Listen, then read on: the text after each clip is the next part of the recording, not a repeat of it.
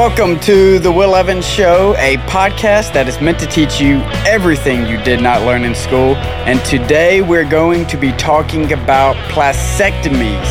And I'm going to coach you up. Let's go.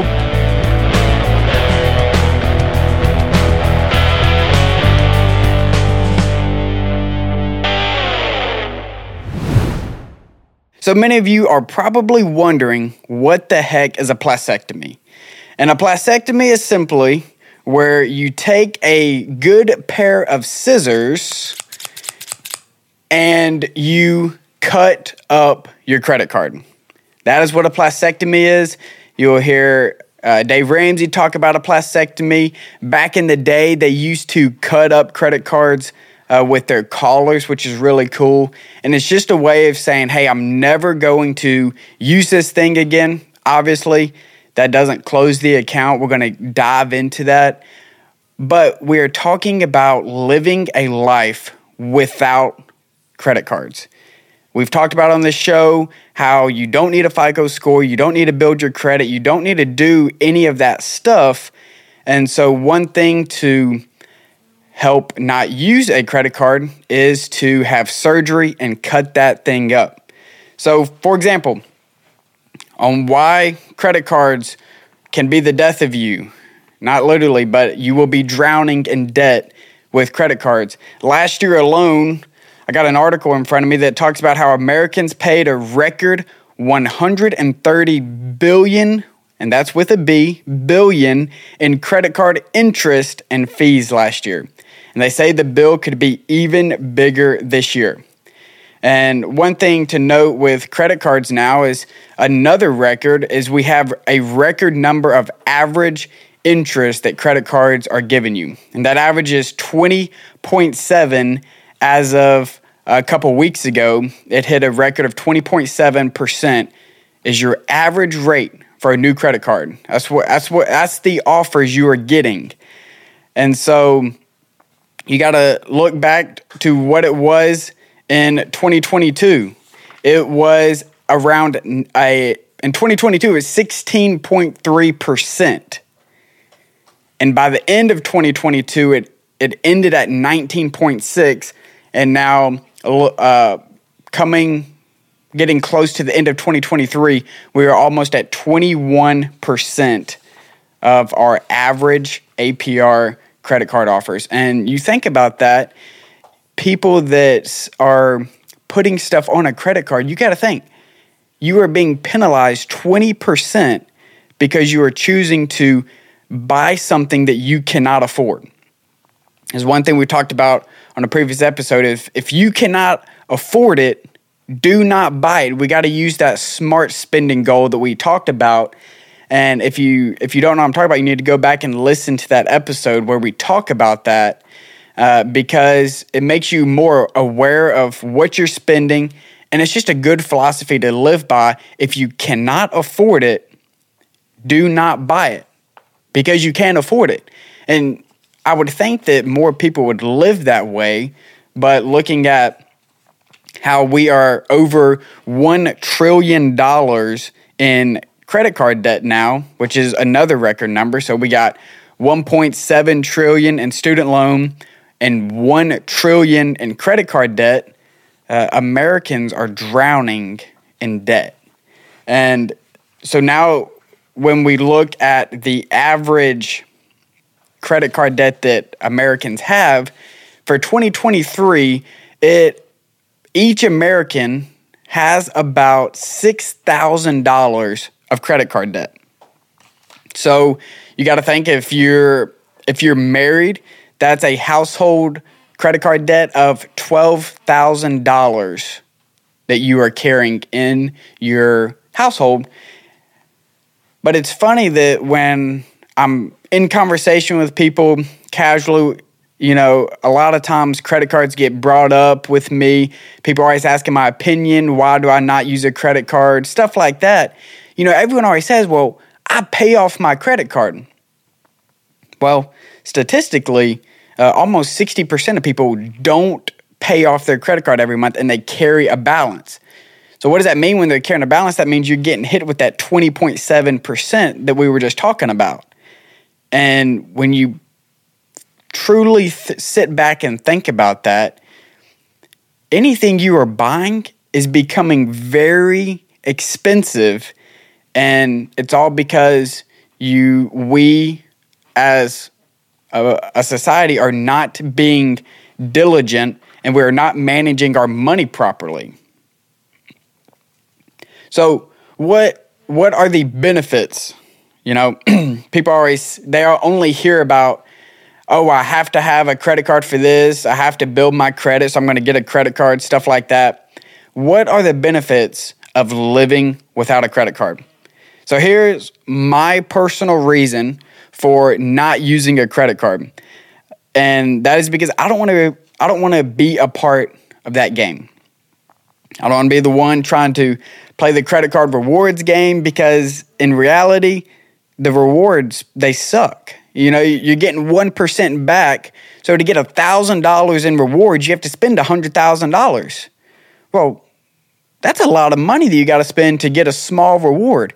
$1,000 doesn't change my life, and yet I got to spend 100,000 just to get it. So when you think about your 1% cashback offer, it's really not that much.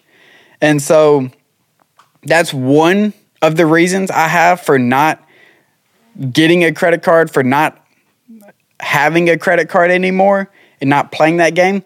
Another reason is, you know, we hear about the cash back, we hear about the airline miles, the hotel points, stuff like that. Where do companies get that money from? Well, a lot of that money comes from uh, people that are mismanaging their money. Someone that their budget is is not there. Uh, I, I've I've heard where you know if you think, hey, a single mom that's trying to support her family, she goes into credit card debt just to get by. You hear all that. That is who is sending you to Hawaii. That's who is sending you on your vacation, doing all that stuff. You know that when you think about it like that, and I know that that is a very uh, that is a kind of a, a very hard thing to take in because you know you're you're getting your rewards on the back of people that are struggling, you know, and so you don't I don't want to be a part of that. I don't want you to be a part of that. But again, the biggest issue with credit cards is that people say they pay it off every month and they actually don't. Almost 60% of you carry a balance, and that's not okay. So, here are the things that people say you have to have a credit card for. One, they say you have to have a credit card to build your FICO score, to build your credit score in order to get a house. False. You just do manual underwriting. We've talked about that on this show. Uh, you don't have to have, let me say that again, you do not have to have a credit score to buy a house. Well, some people say, well, I need a credit card for going overseas to travel and doing all that. That's not true. I went, I've gone to Mexico, I've gone to Honduras, I've gone to Nicaragua. All those places have taken my debit card, no problem. And if you're at a local credit union bank, most of the time they are not charging you international fees. So that is a myth that you have been sold, or that is a lie you have been sold by credit card companies that, oh, you have to have a credit card in order to travel without getting hit with international fees. That's just not true.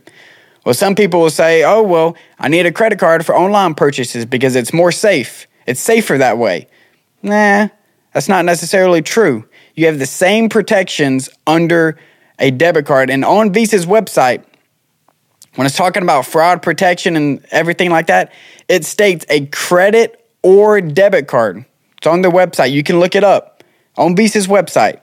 So that is proving that that lie is wrong and that that myth is not true because you do not have to have a credit card to be safer against fraud because that's why when we talk about insurance, we need ID theft insurance.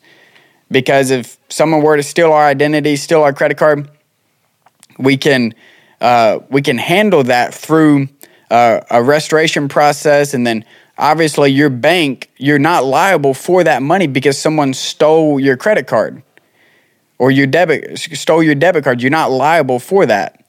So that is just a myth and a lie that you have been sold.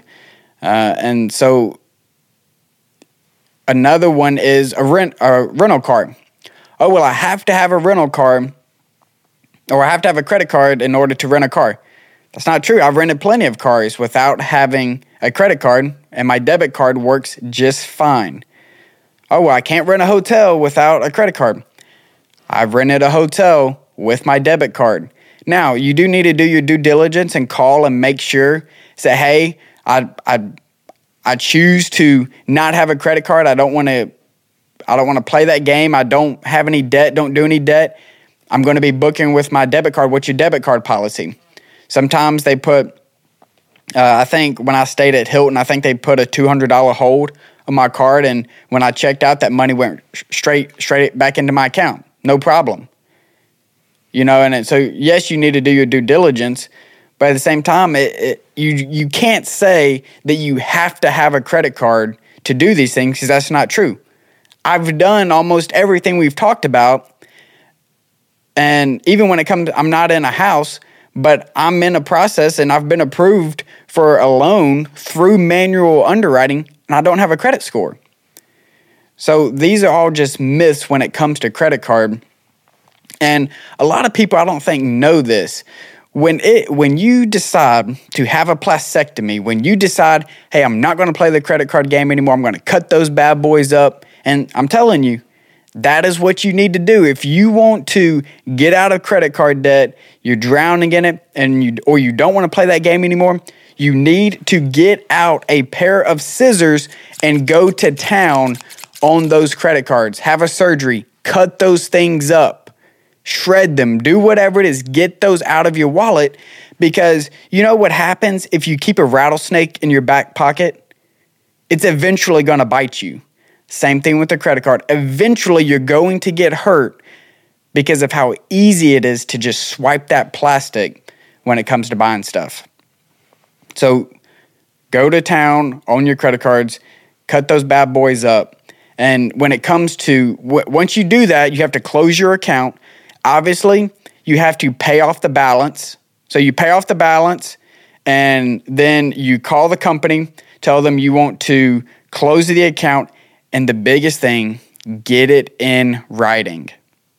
Whether that's a letter in the mail saying that your account is closed, or it is uh, uh, getting it in email form, some form of writing saying that it's closed so that you know for sure that it is closed. They're not keeping it open because just because you have a plastectomy and cut up your credit card, it does not mean the account is closed. Just means you don't have a card anymore. And obviously, if you don't have the money to to pay off the balance, and you just put that in your debt snowball, once that card or once that balance is paid off, then you go through the process of calling the company, closing the account, getting in writing. That is what you are going to do with that. And to to tie a bow on all of this, you know, one of the biggest things that I love about this journey that we are on of seeking financial freedom is the peace that comes with with all of this. Without ha- with getting debt out of our life, so much peace comes. When debt leaves, peace comes in.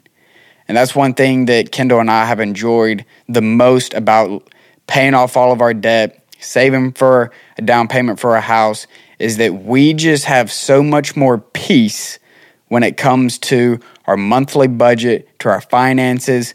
We don't have that stress anymore of living paycheck to paycheck.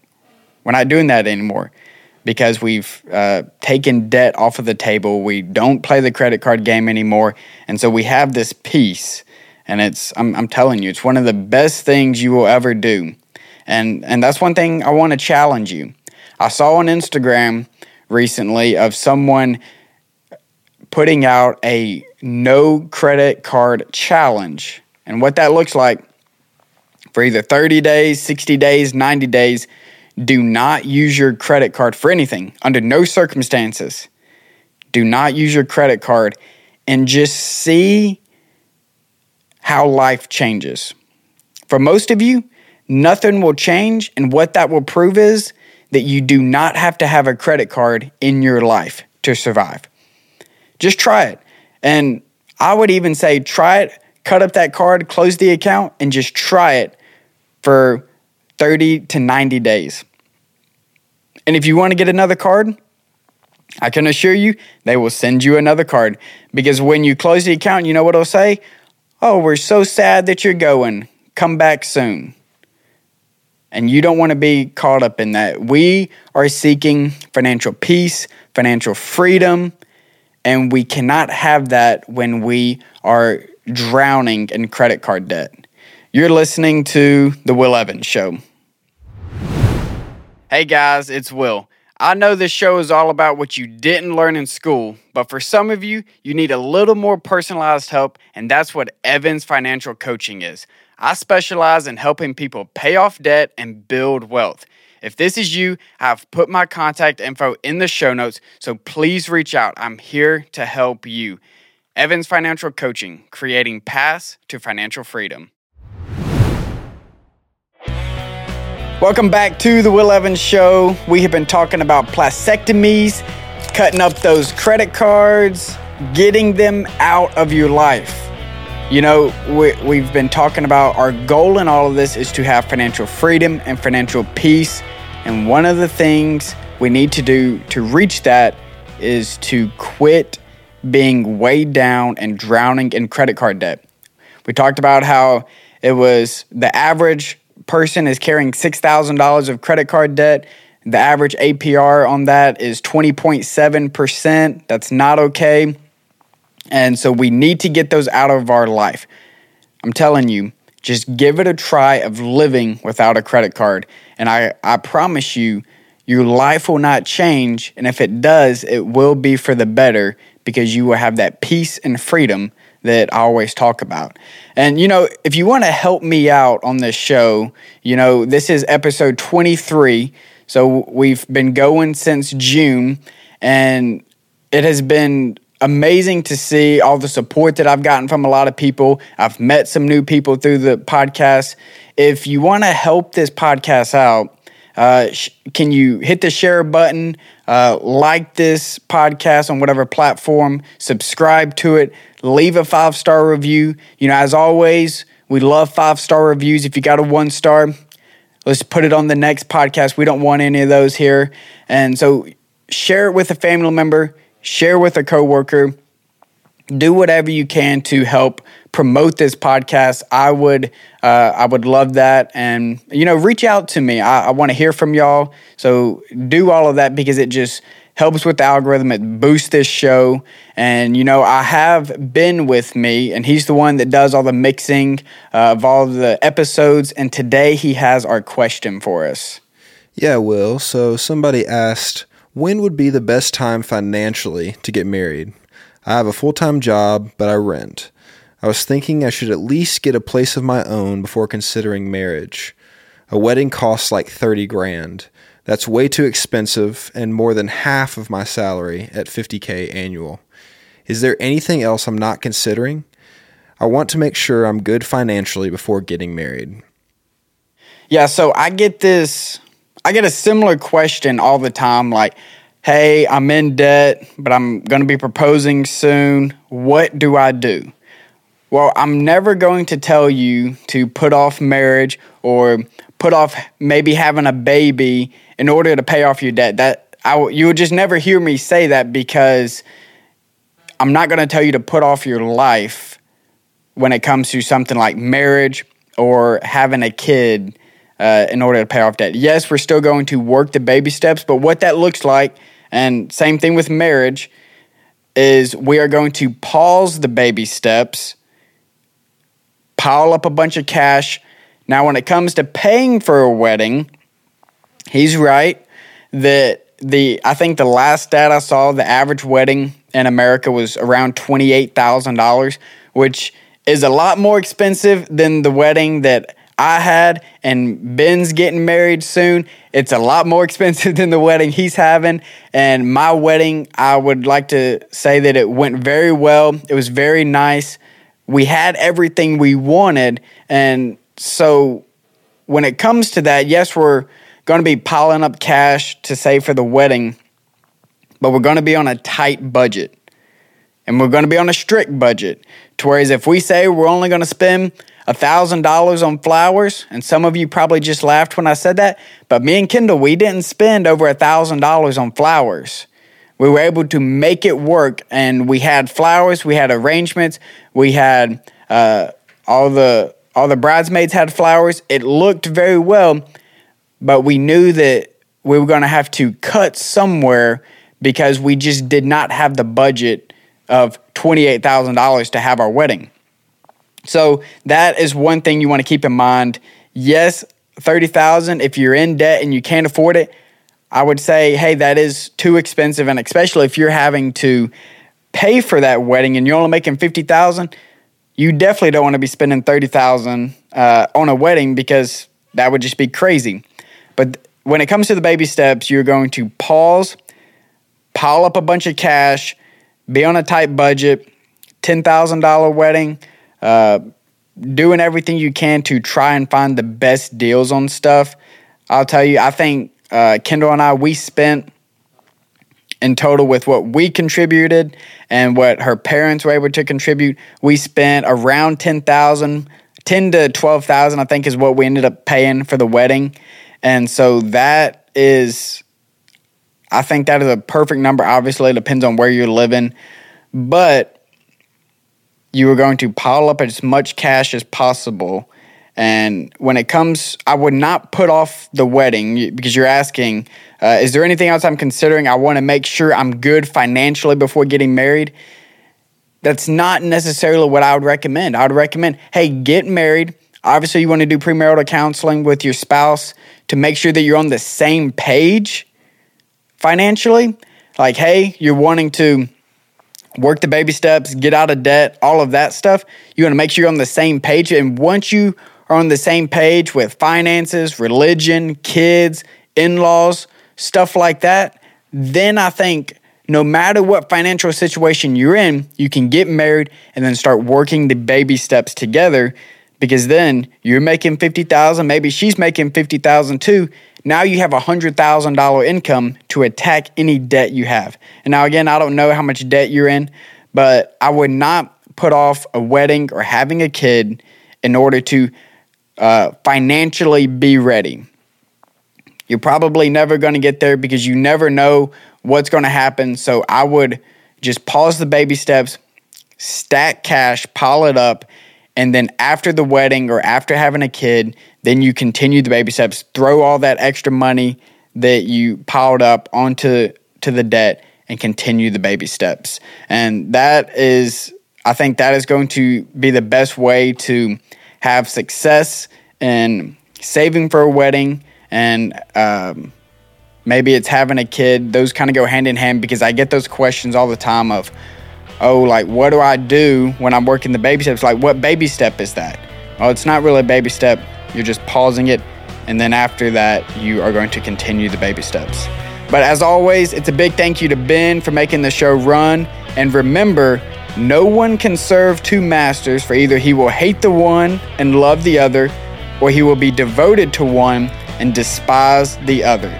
You cannot serve God and wealth. This is The Will Evans Show.